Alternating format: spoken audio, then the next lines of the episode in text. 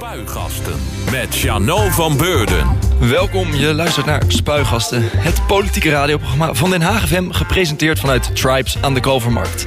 Tot 12 uur praat ik je bij over de Haagse politiek en dat doe ik samen met mijn gasten. Straks ga ik in gesprek over de HTM. Onze Haagse openbaar vervoerder zit namelijk met een personeeltekort, waardoor een flinke periode minder trams en bussen zullen rijden. En dit zorgt voor onvrede in de stad. GroenLinks, D66, Partij voor de Dieren en ChristenUnie SGP laten dit besluit niet zomaar aan zich voorbij gaan en trekken aan de, natuurlijk, de noodrem. Ik heb het er straks over met fractievertegenwoordiger van de ChristenUnie SGP, Elisa van der Vliet van Dam. Maar ik ga het nu eerst hebben over een onderwerp dat ik begin deze week in de krant zag staan. Er stond namelijk een stuk in de krant over meerdere minderjarige jongens... die zijn opgepakt voor het plaatsen van een explosief. Waaronder zelfs twee jongens van 11 jaar. Het is niet de eerste keer dat zoiets gebeurt. Vorig jaar waren er in Den Haag al 55 explosies. Voor onder andere de Haagse VVD is de maat vol... en daarom pleiten zij voor hardere maatregelen. Om het erover te hebben is aangeschoven bij mij... fractievoorzitter van de VVD, Lotte van Basten-Waterburg. Goedemorgen, welkom. Goedemorgen. Nou zei jij tegen mij, en dat is terecht... het is een probleem, die explosies, dat niet alleen in Den Haag speelt. Het gaat over onze stadsgrenzen heen. En zo is het ook. En daarom uh, ben ik ook over die stadsgrenzen gaan kijken. Uh, neem bijvoorbeeld Rotterdam. Daar waren vorig jaar maar liefst zo'n 200 explosies die afgingen. En daarom dit keer bij uitzondering ook een gast van buiten Den Haag. Uh, namelijk Ingrid Conradi, fractievoorzitter van Leefbaar Rotterdam. Welkom Ingrid. Goedemorgen. Ja, en als luisteraar heb je waarschijnlijk al gehoord... dat mijn stem niet op volle kracht is... Dat komt denk ik uh, door dinsdag. Toen uh, ik werk uh, ook als politieke redacteur en verslaggever bij Hart van Nederland. Toen ging ik achter omzicht aan die naar Umberto ging en nog geen vraag had beantwoord. Na besluit om deze informatieronde te beëindigen. En toen heb ik daar in de, in de kou en in de regen staan wachten. En ik denk dat hij daar ergens is kwijtgeraakt. Dus hij krijgt deze week even overal de schuld van. Um, hoe dat volgende week is zien we dan wel weer. Maar nu in ieder geval spuigasten. Ja Ingrid, ik zei het al, vanuit Rotterdam hierheen. het was wel de moeite om eventjes een keer een uitstapje hiervoor te maken. Ja, zeker. Ja, het is een onderwerp uh, waar we het eigenlijk liever uh, niet over hebben. Want het zou toch heel mooi zijn als we helemaal niets meer met explosies te maken hebben. Uh, en ik heb vaker geroepen, het is niet alleen een Rotterdams probleem. Want eigenlijk, nou, je kan geen krant meer openslaan. Of het is heel normaal geworden dat we daarin lezen dat er weer in Rotterdam een explosie heeft plaatsgevonden. Maar het is inmiddels ook een buurgemeente en, uh, en, en veel verder. En het is, het is een Nederlands probleem. En dat is echt wel iets uh, waar iedereen zich, uh, zeker ook als het gaat over nou ja, Den Haag, ook de, Den Haag zich wel heel erg bewust van moet zijn. Dit gaat niet meer alleen over Rotterdam. de explosies zijn vaak drugsgerelateerd. Daar zit een hele wereld achter. Een wereld van, van uithalers. Nou, we hadden het net al over echt jonge, jonge kinderen. Enorm zorgwekkend. Maar er zit natuurlijk ook een wereld omheen van opdrachtgevers. van mensen die elkaar inmiddels het licht niet in de ogen ja. gunnen. Uh, vanwege allerlei deals uh, die geript zijn of partijen. Genoeg om het over te hebben in ieder geval deze uitzending. Ja. ja. en we gaan het dus hebben over die explosies. Maar voordat ik daarover begin kan ik natuurlijk die explosie, die enorme explosie van iets meer dan een week geleden in Rotterdam niet voorbij laten gaan. Ja, de explosie was weliswaar van een totaal andere orde dan de meeste explosies waar we het nu over gaan hebben. Maar toch ook een enorme explosie met waarschijnlijk drugsgerelateerde achtergrond. Ja, jij bent dus fractievoorzitter van de grootste partij in Rotterdam. Hoe kwam dat nieuws bij jou binnen? Uh, nou, in eerste instantie was ik niet van uitgegaan dat dit een explosie was die ook weer drugsgerelateerd was. Hè. Uh, de vraag was wel, hoe kan het dat er midden in een woonwijk zo'n waanzinnig, waanzinnige explosie is afgegaan? Ja, dat gaat niet over uh, ergens heeft iemand iets aan laten staan. ik ben er geweest, werkelijk aan weerszijden van, van het complex. van complexen zijn, zijn er gewoon ramen uitgesneuveld. Het is echt, nou, hele gevels liggen eruit. Hele, echt, het, het delen van een, van een flatgebouw echt gewoon Het is dus echt dramatisch. Dus natuurlijk uh, ja, dacht ik al wel vrij snel, dit, dit gaat niet over zomaar iets. Alleen toen het nieuws ook nog eens kwam, het, het is waarschijnlijk een drugslab. Dacht ik, hè, daar gaan we weer. Ja, toen werd het eigenlijk nog erger dan, ja. dan het al was. Ja. Uh, jij bent er geweest. Ik neem aan dat je ook uh, mensen hebt gesproken daar. Zijn ze nog steeds helemaal uh, nou, in mineur? Ja, wat je, wat je ziet is dat mensen echt behoefte hebben aan, aan heel veel informatie. Dus we hebben inmiddels ook twee informatieavonden vanuit de lokale burgemeester Robert Simons ge, georganiseerd. de, de wijkhub, een soort van wijkhuis is daar wat eerder opengesteld. Zodat mensen ook heel laagdrempelig naar binnen kunnen. Gewoon even kunnen spuien, maar ook gewoon eventjes hun vragen kunnen stellen. He, dus dat zijn wel dingen die we doen, omdat we merken dat in zo'n crisissituatie mensen gewoon behoefte hebben aan een luisterend oor, maar ook gewoon om hun vragen te stellen. Dus uh, mensen maken zich zorgen, want ja, dit, dit voelt als een bom onder je woonwijk. En eigenlijk willen jullie ook zo snel mogelijk antwoorden hebben. Ja, nou ja, waar we, waar we gelijk ook overigens ook samen met de, met de VVD ook wel vragen over hebben gesteld, is dat we gezegd hebben van ja, maar dit vindt plaats in een woonwijk. Wat, wat is er nog meer? Wat speelt er nog meer in Rotterdam? En hoe kunnen we ervoor zorgen, beste college, dat we gewoon meer wijken, meer woonwijken doorlichten in, op dit soort... De vraag of dit een van de vele, vele eigenlijk locaties is. Ja, natuurlijk. Goed, Lotte, dan kijk ik naar jou. Je bent een bekender gezicht, of eigenlijk een bekendere stem moet ik zeggen, bij Spuigasten. Hoe gaat het? Gaat goed, tenminste. Het is natuurlijk een heftige week uh, met, met, weer een aantal uh, explosies, ook in Den Haag. Uh, weer op de Hoge Val, een, een, op dezelfde plek waar al een paar keer eerder wat geprobeerd is. Nou, en daar zie je natuurlijk, het is echt een andere orde dan, dan waar jullie het net over hadden in Rotterdam. Maar ook daar maken mensen zich enorme zorgen. Want als er voor de derde, vierde keer een explosief ergens wordt bevestigd, waarvan er ook, ook een paar keer echt eentje afgaat, dan denken mensen ook, woon ik hier nog wel veilig? En waar zijn mensen nou eigenlijk op uit? degene die dit doen. Uh, los van die, de, jongens, want dat zijn er toch wel vaak, die die explosieven ophangen. Wat zit daar nou eigenlijk achter? En dat is wel een zorg die je nu steeds breder in de stad toch terug hoort. Ja. ja, precies. En daarom stond je deze week ook inderdaad onder andere in het AD en in de Telegraaf. Hart voor Den Haag die had, daar ook nog, stond er ook nog voor een stukje in. Um, vorige keer toen je hier was, toen zaten we met een cliffhanger. Komt de spreidingswet er wel of niet? Nou, hij is er gekomen. Flinke opgave. Ja, zeker. Het is behoorlijk heftig voor de stad. we hebben daar een debat over gehad deze week. Uh, eigenlijk twee debatten zelfs over gehad deze week. Uh, en Den Haag lijkt uh, toch wel echt ongeveer 1600 extra asielzoekers te moeten gaan opvangen de komende tijd. nou, de, de, wethouder moet daar wel nog aan de bak om te kijken of dat niet wat naar beneden kan. Omdat we in Den Haag al heel veel andere uh, ja, dan naar het Westland? centrumgemeenten zijn. Nou, kijk, wij hebben natuurlijk relatief veel arbeidsmigranten in de stad wonen. We hebben als grote stad heel veel daklozen. Uh, en wij vinden als VVD wel dat de wethouder dat moet meenemen naar die provinciale tafels... waar overlegd wordt hoeveel mensen er waar moeten worden opgevangen. Uh, want ja, daar moet je wel rekening mee houden... dat in gemeenten waar dat wat minder is... misschien wel wat meer asielzoekers kunnen worden opgevangen. Ja, goed. Het is ook een interessante en ander debat. daar gaan we het dus niet nu over hebben. Maar wellicht weer een, volgende keer. Nu gaan we het over die explosies hebben. Ja, we snappen allemaal dat het een probleem is en dat het ongewenst is dat die explosies er zijn. Dat dat jonge jongens vaak ook zijn die die plaatsen. Um, maar ik wil eigenlijk eerst even beginnen met hoe groot dat probleem is. Ingrid, voor jou het perspectief vanuit Rotterdam, maar hoe groot is het probleem op dit moment? Nou ja, het probleem is heel erg groot. We hebben afgelopen jaar echt wel met een paar honderd explosies uh, uh, te maken gehad. En nou ja, de krant sloeg je open op 1 januari, 2 januari. En het ging gewoon net zo hard door. Met soms wel gewoon vier explosies in één nacht. Um, en het probleem is ook dusdanig groot dat je ook niet kunt zeggen... dit is in, in één bepaalde wijk of uh, bepaalde straten. Hebben we vorig jaar gezien. Krooswijkse weg waar gewoon nou, achter elkaar een, paar explosies plaatsvonden. Nee, maar dit gaat dus over heel Rotterdam. Dat maakt het ook zo griezelig. Dat maakt het ook dat voor mensen het ook heel dichtbij komt. Want bij mij in de wijk kan het gebeuren. Of bij een bekende in de wijk kan het gebeuren. Dit is dus door heel Rotterdam heen. Uh, dus ja, dit is wel echt een heel groot probleem. Ja, en Lotte in Den Haag. Jij noemt, uh, Ingrid, jij noemt inderdaad verschillende plaatsen. Het kan overal zijn. Lotte, jij noemt net inderdaad... het gebeurt in Den Haag toch ook wel vaker op dezelfde plekken. Ja, ja en nee. Want uh, ook in Den Haag zien we wel dat het gebeurt in Laak en het gebeurt in Transvaal. Maar het gebeurt dus ook midden in het centrum. In, in best wel een, nou ja, eh, als we dan, dan praten over een duur stukje van het centrum. Aan het einde van het Noordeinde. Daar, daar is vlakbij de Koning om de hoek. Dus het, is niet dat het alleen in achterstandswijken gebeurt.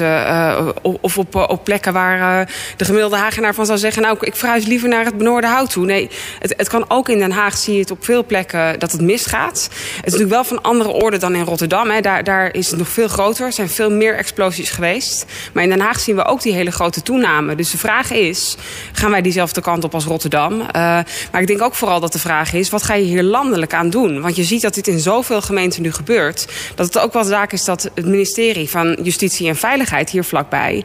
dat die ook echt met al die gemeenten waar dit nu gebeurt aan de slag gaan... om samen een plan te maken om, om, hier, om dit tegen te gaan, om dit te stoppen. En daar heb je echt wel wat landelijke regelgeving voor nodig. Ja, over die oplossing wil ik het inderdaad zo hebben. Je noemt nu al van, er is ook een toename, ook in Den Haag. Merk je ook dat de angst ook echt toeneemt van mensen... die bijvoorbeeld ook bij jou aankloppen van, doe hier iets aan? Ja, eh, voor een deel wel. En vooral dan op die plekken waar het in de buurt gebeurd is. Hè, dat, dat heeft toch wel heel veel impact. We zagen deze week dat het, uh, waar je al noemde in je inleiding... Uh, twee elfjarige jongens bij betrokken waren. Nou, dat, dat leek dan bijvoorbeeld niet drugsgerelateerd te zijn... maar gewoon te gaan om een ruzie op school. Waar piepjonge kinderen, want zo wil ik ze toch wel graag noemen... die zitten nog op de basisschool. En die denken dat het dan normaal is als ze ruzie met iemand hebben... om een cobra in een portiek te laten afgaan ik ga er even vanuit dat het zo'n soort... Uh, ik weet niet of het een cobra was in dit geval, maar... Er wordt wel ook veel gebruikt natuurlijk. Ja, precies. Het was wel van, van, van die omvang ongeveer. Nou, en dan zie je wat dat doet met die buurt. Uh, en dan zie je ook dat het dus niet is dat je nou, uh, bang hoeft te zijn... dat je buren misschien drugscriminelen zijn... maar dat dat bij hele normale gezinnen kan voorkomen. Ja, Ingrid, kan jij er een beetje een vinger op leggen waardoor dit nou nu zo'n groot probleem aan het worden is? Want het speelt natuurlijk al langere tijd, maar het lijkt steeds populairder bijna te worden om explosies te gebruiken voor uh, dit soort uh, taferelen. Ja, weet je, dat het kan ook, ja, het is natuurlijk een, een, vreemd woord in, in deze context, maar het kan ook ja. een hype zijn. En wat we ook wel zien, ook in Rotterdam, is dat het ook niet altijd drugsgerelateerd is. dat is het merendeel wel. Hè, maar we zien ook wel copycat gedrag. We zien ook wel dat er iets in de uh, relationele sfeer zit. En dat dat dan voor mensen een reden is om te zeggen... nou, dan, dan hang ik een explosief uh, aan je deur. Uh, het is natuurlijk een vreemde manier van, van bedreiging... om het maar als een understatement hier neer te zetten. Ehm, maar ja, dat... dat dus, dus ja, het heeft wel met meer dan alleen de drugswereld te maken. Ja. Nou is het probleem in Rotterdam wel heel erg groot. Ja. Um, waardoor denk je dan dat dat is? Nou ja, we zitten natuurlijk heel dicht bij de haven. Hè? Dus uh, uh, wat wij ook wel zien is dat ook heel veel uithalers... Uh, ook wel in Rotterdam-Zuid uh, worden geronseld.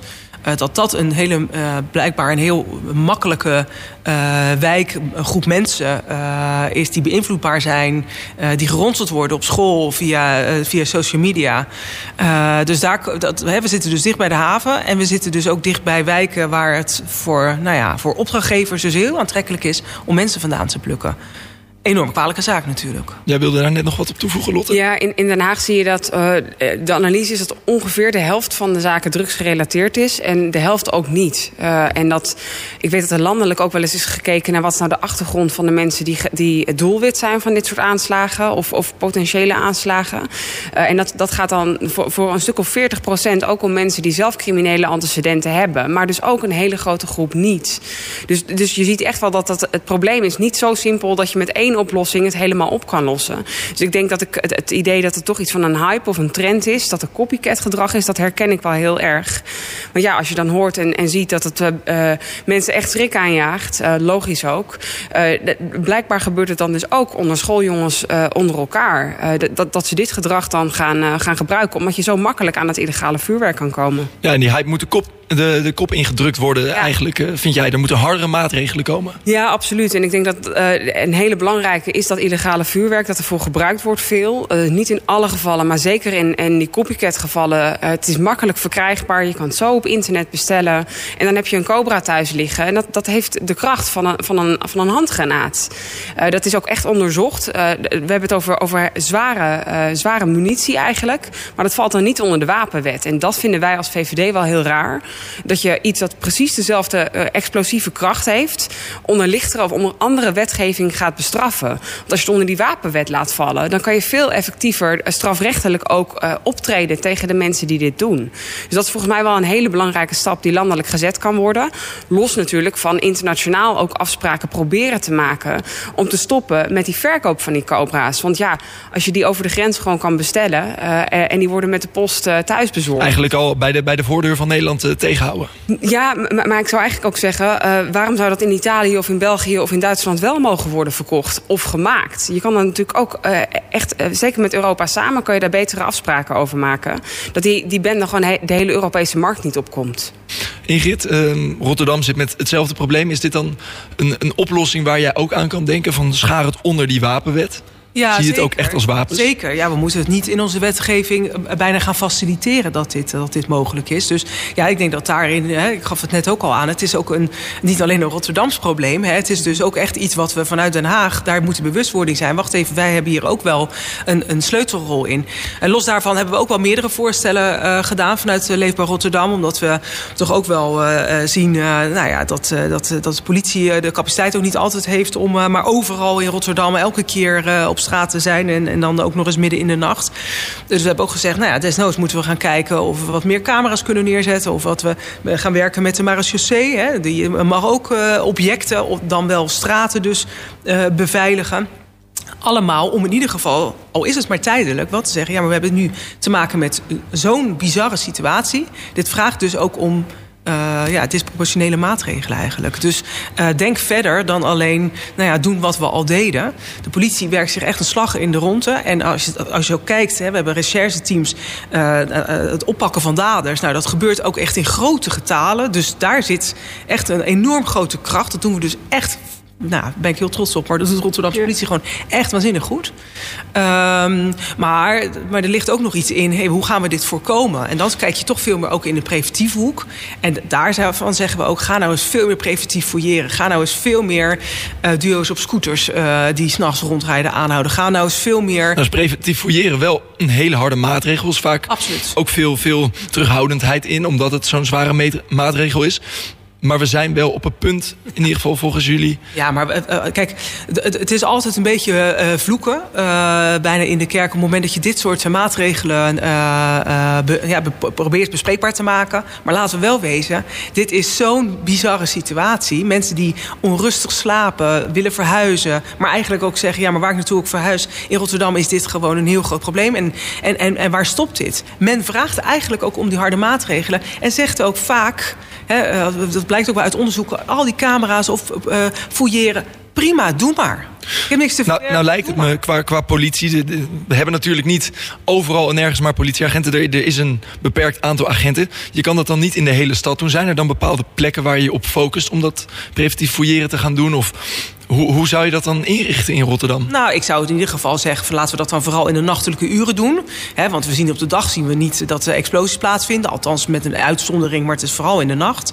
Richt je je dan nog op bepaalde wijken? Of? Nou, dat, nou ja, dat is het lastig in dit hele verhaal. Is dat we natuurlijk ook wel zien dat het, dat het niet enkel op Zuid is of enkel in Krooswijk. Het, het gaat nu wel ook wat verder. Maar je zou wel kunnen zeggen: oké, okay, waar kunnen we nou toch misschien accenten leggen? Nou, daar heeft de politie ongetwijfeld uh, volop uh, zicht op hè, en expertise in. En ga daar dan eens wat meer, uh, wat meer uh, je op richten als het gaat om uh, patrouilleren. En dat voelt een beetje als een politiestaat, hè, want dat is natuurlijk best wel ingrijpend. Zeker als je daar een marechaussee ter ondersteuning bij, bij vraagt. Maar dit is ook echt buitenproportioneel.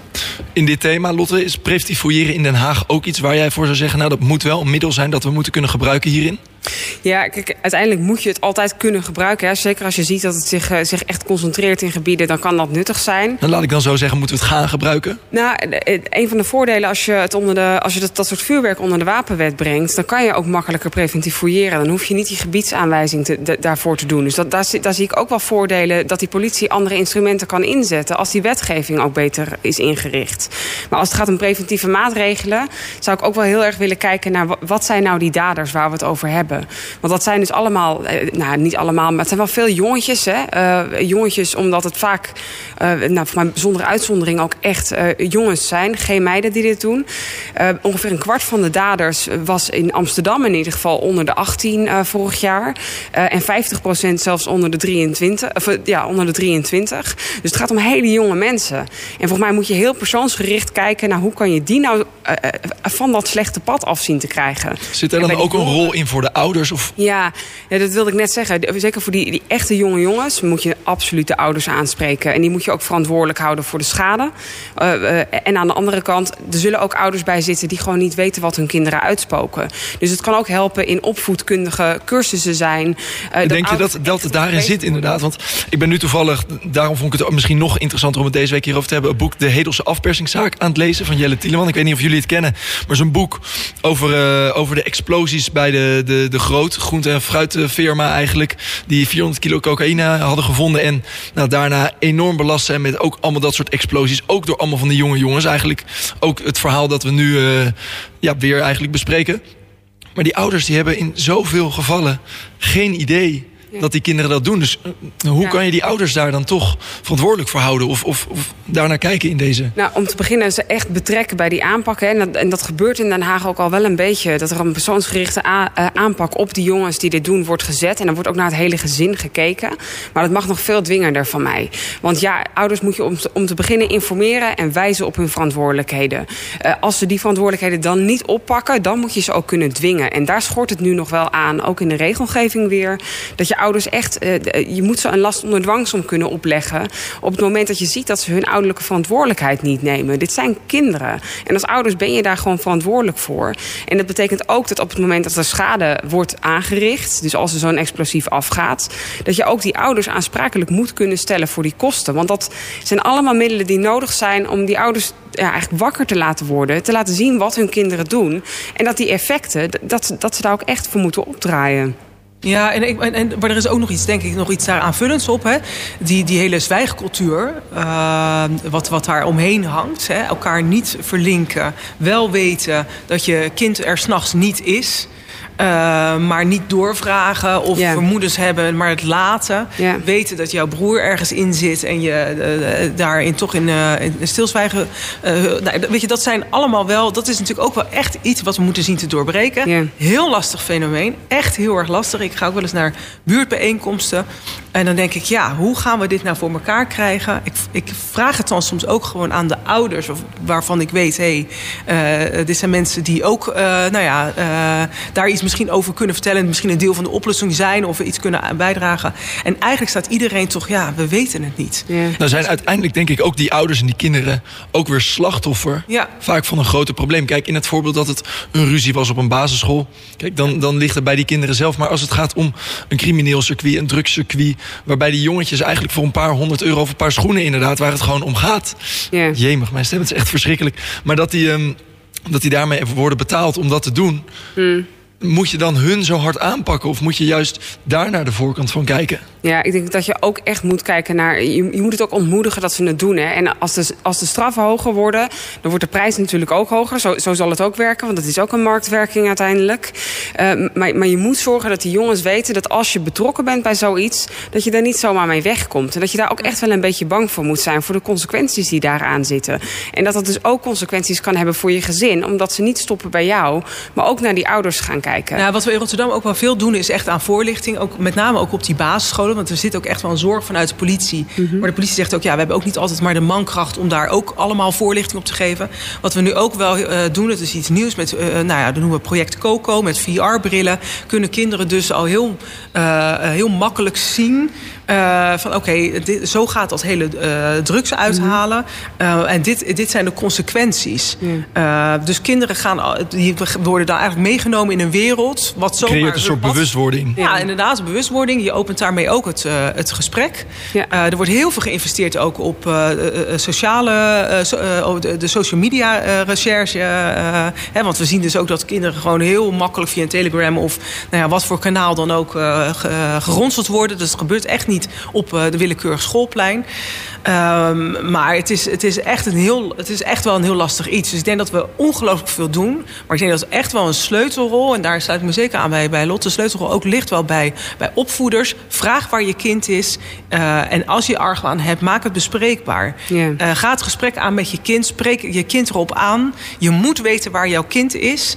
Uh, en zorg ook dat dingen uit een taboesfeer is. Net als met die, met, die drugslab mogelijk. Uh, van de week met die explosie, vorige week in Rotterdam. Er hebben mensen geweten dat daar een drugslab hebben gezeten. Het kan niet anders. Nou, en als jij, als jij zwijgt, ja, dan kan je dus zien dat dat tot doden kan leiden. Zo heftig is het. Ik denk ook dat, die zwijgcultuur, dat zie je ook in, in wat het opbrengt. Hè? Want die kinderen die kopen natuurlijk dingen met dat geld. En dus als je ineens je, kind thuis ziet komen met, met extra dure schoenen aan... of met een nieuwe jas waarvan je denkt, waar heb je die vandaan gehaald? Dan moet je die vraag ook aan die kinderen willen stellen. En ik denk dat die ouders daar in de eerste plaats echt bij moeten worden geholpen. Uh, maar dat je ook die, die, die stok achter de deur nodig hebt... op het moment dat ouders er niet aan willen meewerken. En de school heeft daar ook een cruciale rol in. Want die driehoek, hè, de gemeente en politie met de school en de ouders... ja, die moeten heel erg stevig samenwerken als we, als we hier wat aan willen doen. en, en dat is wel hard nodig, want ik denk dat naarmate er minder kinderen bereid zijn om hier aan mee te werken, minder jongeren bereid zijn om hier aan mee te werken, dat, dat, is ook voor die, voor die jongeren zelf heel belangrijk. Hè? Want het is natuurlijk ook levensgevaarlijk wat ze doen. Je, je hebt gezien in Den Haag dat er, en dan wat oudere jongeren nog steeds wel, uit Amsterdam, zijn handen is kwijtgeraakt en uiteindelijk is overleden na het te vroeg afgaan van zo'n explosief. Dus ook die jongeren moeten zich realiseren wat voor gevaar ze lopen als ze dit doen. Nou zijn die oplossingen die preventief werken, denk ik, ook oplossingen die beetje op de lange termijn zijn. Zoiets moet eh, bewustwording zijn in de samenleving. Ouders moeten er gewend aan raken om dus op die, die dingen te letten die jullie noemen. Nou zijn ook de oplossingen die jullie net noemen, uh, zoals meer politie inzet, preventief fouilleren, die kan je op korte termijn inzetten. Maar ten koste van wat gaat het dan weer bijvoorbeeld? Want die politie inzet die gaat weer ten koste van iets anders. Of die inzet van de marechaussee, al die dingen kosten ook weer geld. Dus... Ja, nee, maar dat is natuurlijk de hele tijd de afweging. We zien ook dat die functie van die politie natuurlijk ook verandert. Die wordt soms ook net meer een zorgmedewerker. Omdat we gewoon ook met andere problematiek in de maatschappij te, te maken hebben. Dus de, bij de politie wordt heel veel belegd. En de politie zegt ook terecht: ja, maar niet alles ligt, kan maar bij ons liggen. Zij, ze werken zich echt een slag in de ronde.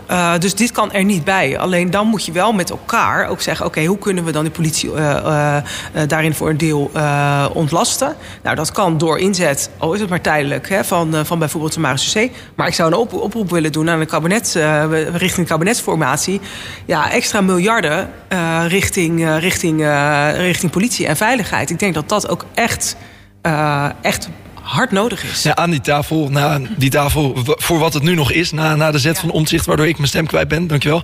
Nee, um, het is wel zo, daar zit ook de, de, de JNV-minister aan tafel, Justitie en Veiligheid, Jezielgus. Die heeft afgelopen mei in een debat ook gezegd: we gaan dit aanpakken, we gaan dit oplossen. En dat was in mei. We zijn inmiddels dus alweer nou, bijna een jaar verder. Zien jullie ook al verandering? Ja, volgens mij is het, is zeker wel die urgentie is groter geworden. Hè, maar tegelijkertijd mis ik ook nog wel, uh, mag wel wat meer landelijke regie komen. Uh, er wordt nu wel goed gekeken vanuit een landelijk team naar, naar wat is nou de achtergrond van die explosies. Dat doet Den Haag ook aan mee. Dat is ook belangrijk dat we weten waarom gebeurt dit. Want dan kan je ook beter gaan aanpakken en proberen te voorkomen. En dat is dus, nou, onder andere komt daaruit naar voren, deel is drugsgerelateerd, maar een deel ook niet. En dan, dan weet je ook weer dat je naar andere oplossingen moet kijken. Maar vanuit landelijk moet er natuurlijk natuurlijk gewoon een hele stevige aansturing komen. Met die is nu nog niet stevig genoeg. Nee, die mag echt nog wel een tandje, een tandje scherper, absoluut. Ja. we hebben recent, of recent, een paar jaar geleden... hebben we op, mede op eh, verzoek van onze burgemeester Abu Taleb... hebben we nou, zo'n 16 miljoen eh, vanuit het Rijk gekregen. Ja, dat is eigenlijk een druppel. De urgentie is daarmee voor ons gevoel echt niet genoeg voelbaar. En er is echt wel veel meer behoefte aan... nou ja, één, geld om, nou ja, om de politie hier ook in Rotterdam te ondersteunen. Maar we denken je ook gewoon die haven gewoon heel weerbaar te maken nog veel meer weerbaar. Eh, inclusief alle mensen, maar ook gewoon eh, nou ja, eigenlijk alles in die haven weerbaar te maken voor uh, alles wat toch drugsgerelateerd is. Daar is zoveel meer voor nodig. En als het besef komt in Den Haag. Wacht even, we hebben hier te maken met een Nederlands probleem. Dit gaat ons allemaal aan. Ja, volgens mij uh, moeten de geldsluizen dan echt wel gigantisch open. En komen we tot, tot veel meer oplossingen. Dus een hardere aanpak en meer geld is eigenlijk wat er nodig is vanuit het Rijk. Ja, uiteindelijk heb je hier. Eh, en, en, en een stukje regie ook. Hè? Want het, het is ook wel. Uh, zij overzien het hele land. En zij, eh, zij kunnen de contacten leggen. Zij kunnen de nationale politie betrekken. Want het is, je hebt ook analyse, denkkracht nodig. En, en dat is. Hoe beter je dat doet, hoe, hoe makkelijker je het werk van de politie ook kan maken. Absoluut. Ja. Uh, en, en daar kan uh, juist landelijk ook een belangrijke bijdrage worden, worden geleverd. Dus maak een taskforce bij JNV. Betrek de politie. Betrek gemeenten waar dit gebeurt. Een taskforce? Ja, het is een, een rot woord, maar, maar uh, zet er een team neer dat hier echt uh, uh, toegewijd mee bezig gaat. en er zijn nu echt wel mensen die ermee aan het werk zijn, maar volgens mij kan dat nog een stuk sterker. En ik denk inderdaad ook meer geld nodig en ook met een landelijke blik. Want wat je ook ziet gebeuren is dat als de controles in Rotterdam worden verstevigd, dat daar Vlissingen of Scheveningen, dat daar die drugscriminelen ook naar uitwijken. Dus dat wij ook heel erg alert moeten zijn dat als, als er veel meer aandacht is voor voor drugsproblemen in de Rotterdamse haven. Dat wij ook echt de Scheveningse haven nog beter in de gaten moeten gaan houden. Ja. Uh, dus dat, ook daarin moeten we, hebben we gewoon die landelijke regie heel hard nodig. En je wil dat waterbedeffect natuurlijk niet ja. hebben. Hè? Dus, uh, ja. Maakt het het ook lastig inderdaad dat het nu heel erg een probleem is waar de gemeenten mee zitten. In principe heeft Den Haag, Rotterdam, Amsterdam, eh, noem het maar. Ze zitten eigenlijk allemaal met hetzelfde probleem. Maakt dat het ook lastig? Ja, dat maakt het lastig. Want daarmee heb je inderdaad niet de regie die je wel zou willen vanuit, uh, nou ja, vanuit, vanuit het landelijke perspectief. Kunnen jullie nog wat voor elkaar betekenen? nou ja, laten we wel wezen. We hopen natuurlijk, denk ik, met recht dat iedereen zit te luisteren. Uh, en mensen die nu aan, aan de desk zitten, dan wel straks aan de touwtjes trekken in het nieuwe kabinet dit wel echt te oren komen. Ik denk dat het belangrijk is dat de, dat, dat de boodschap is... we willen en landelijke regie. Hè, dus we moeten zorgen dat wet en regelgeving ook passend is... bij waar we nu in staan, in welke situatie we nu zitten. En er moet gewoon echt wel heel veel uh, meer geld richting politie en veiligheid. En die samenwerking is ook essentieel, hè? Want die, die dader die is overleden in Den Haag... dat was een Amsterdamse uh, verdachte... die ook al eerder bij, uh, bij, bij criminaliteit in Amsterdam was betrokken. Dus we moeten over de gemeentegrenzen kijken. Want dat doen de, de mensen die, die hiervoor verantwoordelijk zijn... die doen dat ook. En dan gaat het ook bijvoorbeeld om kennis delen, kan ik me zo voorstellen? Eh, kennis en informatie delen, hè, dat is natuurlijk essentieel. Dat, dat, uh, zeker over daders die in beeld zijn, die dus gewoon ook de, de, de auto pakken en over de snelweg van de ene naar de andere grote stad gaan om dit te doen. ja, dan, dan, moet je natuurlijk wel zorgen dat die informatie goed gedeeld kan worden. En ook daarbij moet, moet je gaan kijken waar zit de regelgeving daar nou in de weg. Want ik, bijvoorbeeld tussen verschillende veiligheidsregio's moet die informatiedeling ook wel heel goed zijn om te zorgen dat je, die, nou ja, dat je ook de daders kan pakken. Hoe kijk jij naar die informatiedeling? Want bijvoorbeeld de Rotterdamse burgemeester Abu Talib die zegt... daar moeten we juist voorzichtig mee zijn om die criminelen niet wijzer te maken. Nee, nee, nee dat, is, dat is een deel van, van het verhaal. Een ander deel is een motie die is aangenomen en ook uh, uh, omarmd is door onze, uh, door onze burgemeester. Is dat ze zeggen, ja, die privacywet wetgeving, ja, die beschermt dus nu ook heel erg de daders. Nou ja, daar is ooit natuurlijk niet de hele privacywetgeving voor opgericht. Maar je ziet dus wel het effect daarvan. Nou, dus daar moet wel mee gebeuren. Ja, precies. En volgens mij is het nu gewoon een heel achterhaald iets, die hele privacywetgeving. Dus ja, als we het dan toch hebben over wet en, wet en regelgeving, ga daar als de wie de weer ga ook mee aan de slag. Want je wil natuurlijk niet dat dat een blokkade is uh, voor het uitwisselen van. Ja. Van dadergegevens. Ja, en in de praktijk gebeurt dat nu wel. Je hoort, je hoort van uh, mensen van de politie dat ze, dat ze er tegenaan lopen... dat ze door regelgeving verdachten niet mogen blijven volgen. Nee. Uh, en, en dat is natuurlijk uh, dat, dat is ook niet uitlegbaar naar de mensen die dit overkomt. Die in die straten wonen waar die explosieven afgaan.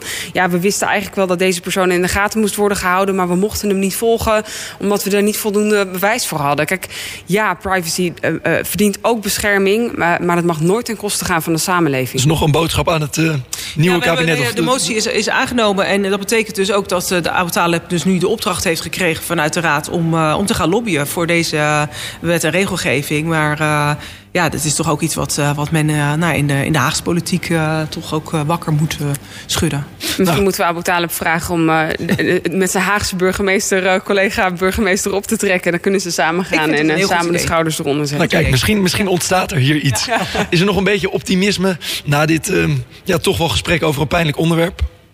Ja, wat mij betreft wel in de zin dat uh, juist omdat je ziet dat het op, veel plekken gebeurt uh, en het nu ook zo groot begint te worden, uh, hoop ik wel, wat Ingrid het ook zei, dat, dat ze landelijk luisteren en denken, ja, we moeten hier echt een schepje bovenop doen. zowel in, in, in menselijke kracht die erbij moet komen, als in gewoon de euro's die nodig zijn om maatregelen te kunnen nemen. Ingrid, bij jou ook nog ruimte voor optimisme? Ja, een nieuw kabinet, dat uh, geeft misschien altijd weer eventjes...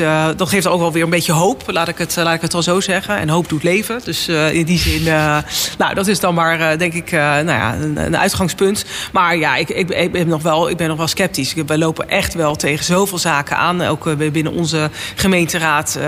De gesprekken die we erover voeren. Wat kunnen we doen? Harde maatregelen. Wij willen wel heel erg graag. Nou, daarin vinden we ook overigens vaak de VVD.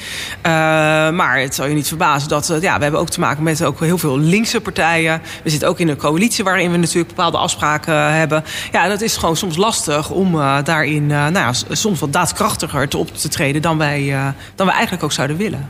Nou, het is een onderwerp dat we helaas in de gaten zullen moeten blijven houden.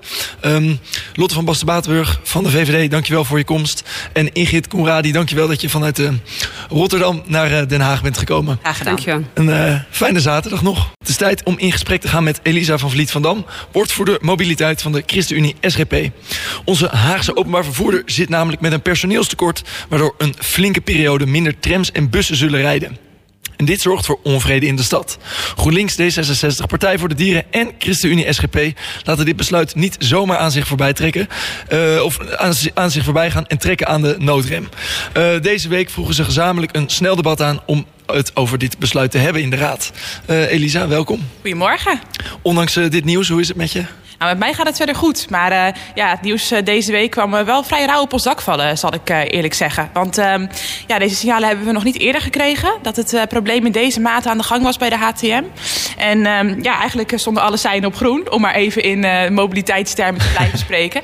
Um, en was er juist weer sprake van dat er steeds meer mensen met het OV gaan na corona. dat het allemaal weer een beetje aantrekt. er waren wel wat zorgen over de sociale veiligheid in het OV. Ook wel wat incidenten gebeurd in de afgelopen periode. Maar eigenlijk zagen we dit totaal niet aankomen. Dus uh, ja, de brief die we van de week kregen van de wethouder mobiliteit, ja, die viel rauw op ons dak. Ja, want ik noem het inderdaad, er is een, een personeelstekort. Daardoor gaan er minder trams en bussen rijden. Maar waar, waar zit het probleem nu? Of wat is er nou aan de hand? Uh, nou ja, er is inderdaad een dusdanig personeelstekort um, dat HTM eigenlijk zegt we kunnen niet meer alle trams en bussen volgens de normale dienstregeling laten rijden. En daardoor gaan ze 5% afschalen. Nou denk je, 5% Dat valt toch wel mee. Maar het komt neer op ongeveer 20 trams en bussen per uur. Um, en ja, dat betekent gewoon dat er op een aantal trajecten gewoon stelselmatig minder trams uh, en minder bussen gaan rijden. Dus ja, dat is uh, best vergaand. Uh, juist in een tijd waarin we zeggen... we willen dat steeds meer mensen met het openbaar vervoer gaan. Um, we willen dat stimuleren. We willen dat er in onze stad ruimte is ook voor, uh, voor minder blik op straat. Ja, zit een hele, hele pijnlijke maatregel. En het gaat naar verwachting tot oktober duren... Uh, voordat dit probleem is opgelost. Dus... Ja, en een garantie is er natuurlijk niet dat er dan meer personeel is, dus dat het opgelost is.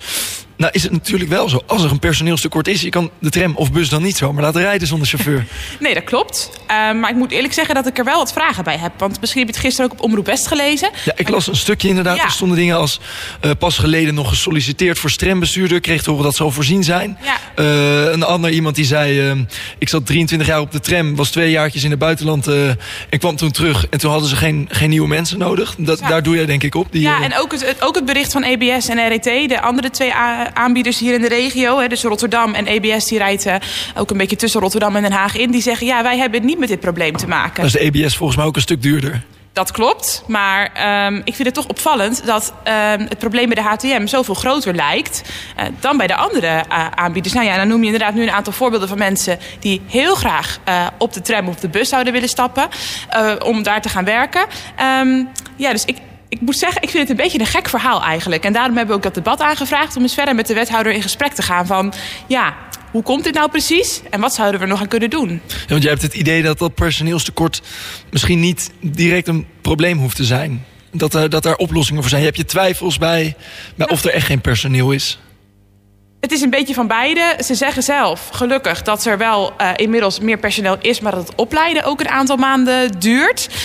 Um, en het heeft er ook mee te maken dat het uh, enorme loonstijgingen in de CAO is afgesproken. Nou, dat vind ik allereerst heel goed nieuws en heel belangrijk ook. Want uh, deze mensen doen heel belangrijk werk in onze stad. Belangrijk dat ze daar ook goed voor beloond worden. Dat het aantrekkelijk is om bus- of tramchauffeur te zijn. Um, alleen ja, ik vind het wel opvallend dat er nu al wordt afgeschaald tot oktober. Um, ja, ik vind dat een hele, ja, de ChristenUnie SGP vindt dat wel een hele vergaande maatregel. Um, dus ja, ik, wat ons betreft is inderdaad het laatste woord er nog niet over gezegd. Ja, en je, je, je noemde het net, je zoekt eigenlijk ook een beetje naar extra beantwoording van, van de wethouder. Waarschijnlijk is donderdag debat, hè, de, de 15e. Ja, ja, dat klopt. Je kunt wat? een soort spoeddebat aanvragen ja. in een al bestaande, in een al geplande raadsvergadering. Ja, precies. En, en wat zijn dan de voornaamste vragen die je hebt of die nou, jullie hebben, want jullie, jullie hebben het debat met z'n met vier aangevraagd. Ja, gelukkig is er een hele stevige mobiliteitscoalitie in, uh, in de Haagse gemeenteraad. Er zijn er heel veel partijen die dit heel belangrijk vinden. Maar ik denk dat voor, wat voor ons, wat voor de ChristenUnie SGP belangrijk is, is eigenlijk, ja, wat heeft de wethouder tot nu toe gedaan hieraan? Uh, is het echt zo'n plotseling signaal? Of zijn er al langer gesprekken geweest um, waarin dit misschien naar voren is gekomen? Welke rol kan ook de gemeente pakken? Tuurlijk ligt er verantwoordelijkheid bij de metropoolregio die de concessie verleent en bij HTM die de concessie moet uitvoeren. Maar ook bij ons, hoe kunnen wij mensen de stad motiveren om uh, lekker uh, tram- of buschauffeur te worden? Omdat het een, volgens mij een prachtig beroep is.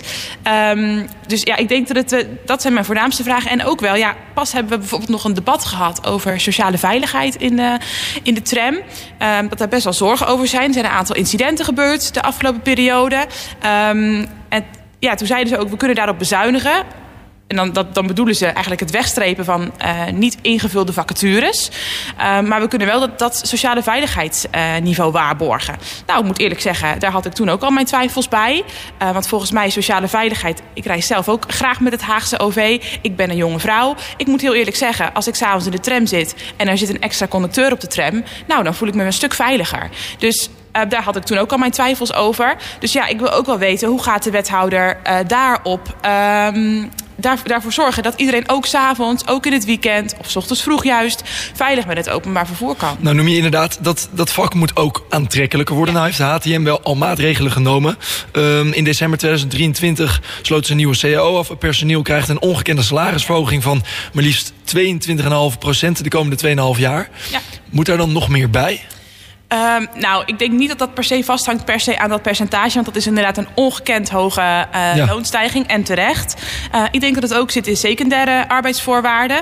Um, wat ik net zei over sociale veiligheid. Ik kan me voorstellen dat als jij s'avonds in je eentje tram moet besturen... dat je het ook prettig zou vinden als er iemand anders uh, met je meeging. Dus zorg ook dat dat soort dingen um, goed geborgd zijn. Kijk, Nog meer personeel nodig dat is inderdaad waar. Maar ik denk wel dat ik je daarmee een soort vliegwiel creëert van um, om het beroep veel aantrekkelijker te maken. En ten tweede denk ik eerlijk gezegd ook um, dat er goed nog eens gekeken kan worden naar hoe lang zijn diensten hebben. Uh, want dat hoor je ook regelmatig dat buschauffeurs zeggen: ik heb hele korte pauzes of eigenlijk geen pauze. Uh, dat maakt het beroep ook gewoon een stuk onaantrekkelijker. Je moet goed opletten tijdens je rit. Je moet goed gefocust zijn. Betekent ook dat mensen ja, voldoende rust moeten krijgen en voldoende pauze. Dus ook dat zijn dingen. Ik denk dat daar zeker zeker nog winst te behalen is.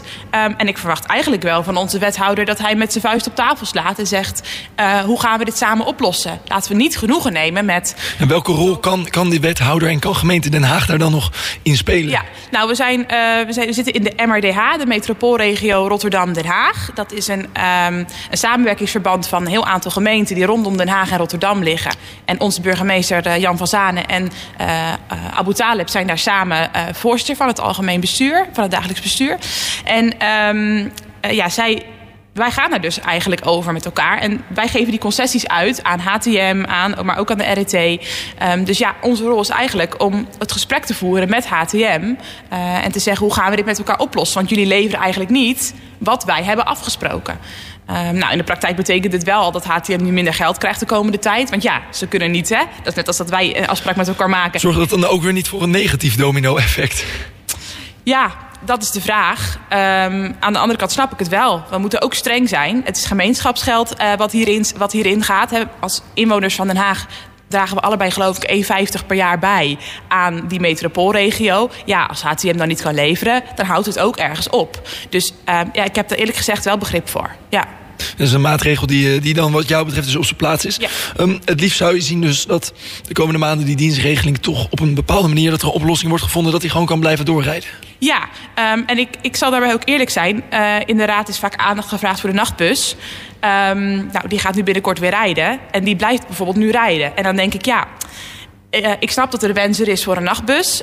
Um, die snap ik heel goed. Maar ik denk dat we ook in deze tijd moeten kiezen... wat vinden we nu echt belangrijk. En dan kies ik toch ja, voor die reguliere ritten, dat die door kunnen gaan. In plaats van dat we nu die nachtbus weer in het leven. Dan noem je reguliere ritten, maar volgens mij gaat het wel om, om de ritten op hele rustige tijd, uh, tijdslots. Dat hebben ze wel bekeken. Ja, maar ook in de ochtend en in de middagspits gaan er toch ritten sneuvelen. Ja, en ook een, hè, dus een spits, speciale spitsbus.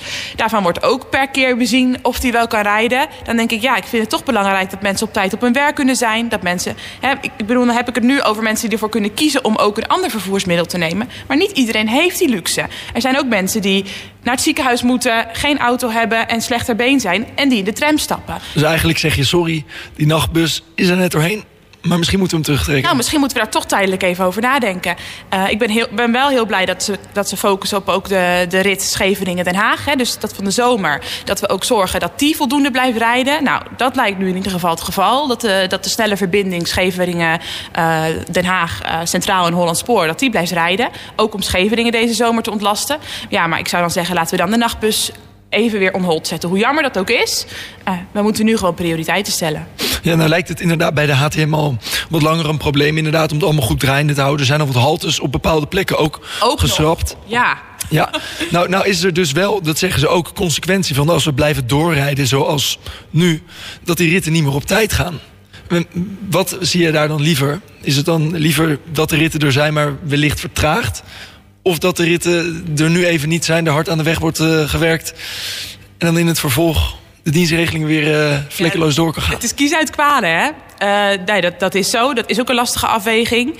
Um, ik denk dat ik er vooral moeite mee heb dat er nu eigenlijk voor een half jaar wordt gezegd: we gaan het zo doen. Um, terwijl het best wel kan zijn dat van de zomer een stuk beter gaat. Het is nu begin februari, dus we spreken over een periode van acht maanden. Dat vind ik echt heel lang. Terwijl volgens mij zo'n opleiding zeggen ze dat duurt een paar maanden. Nou, dat duurt volgens mij geen acht maanden. Dus um, ja, ik zou eigenlijk zeggen, laten we gewoon tussentijds uh, sowieso ook afspreken dat we in april of mei de koppen weer bij elkaar steken. En kijken van kunnen we stapsgewijs hè, misschien op de ritten waar de grootste problemen ontstaan de komende maanden. Want ja, dat kunnen we met elkaar zien aankomen. In de spits krijg je natuurlijk hele volle trams.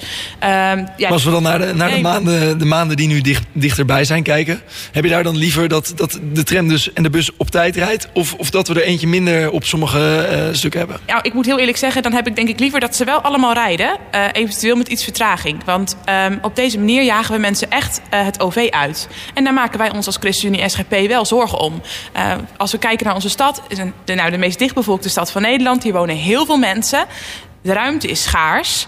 Um, nou, we zijn helemaal geen anti-autopartij. Maar ik denk wel, als je mensen kunt verleiden om uh, op de fiets of op de tram te stappen. Um, dat we daar wel een veel leefbaardere stad van krijgen. Dat je misschien wel denkt, ik doe mijn tweede auto weg. Want uh, ik pak lekker de tram naar mijn werk. Of um, naar vrienden of uh, familie. Ja, ik denk, en, en met zo'n maatregel krijg je toch weer dat gevoel van... ja, ik sta, als ik soms zie, hè, op zaterdagavond gaan er geloof ik nog maar drie trams per uur rijden. Nou, dan is het niet meer een, een middel waarvan je denkt... oh, uh, ik ga naar vrienden, ik loop naar de tramhalte, oh, hij komt over tien minuten. Dan moet je gewoon best een eind wachten. Ja, dan snap ik wel dat mensen overwegen om toch de auto te pakken. Ja, en dat is gewoon heel jammer. Dat willen we gewoon niet met elkaar. Dus maken jij samen met de Partij voor de Dieren, D66 en uh, GroenLinks je hart om, uh, om hier toch nog wat uh, aan te kunnen doen? We gaan ons best doen de volgende week. Elisa van Vliet van Dam, dankjewel voor je komst. En we gaan het debat donderdag in de gaten houden. Yes.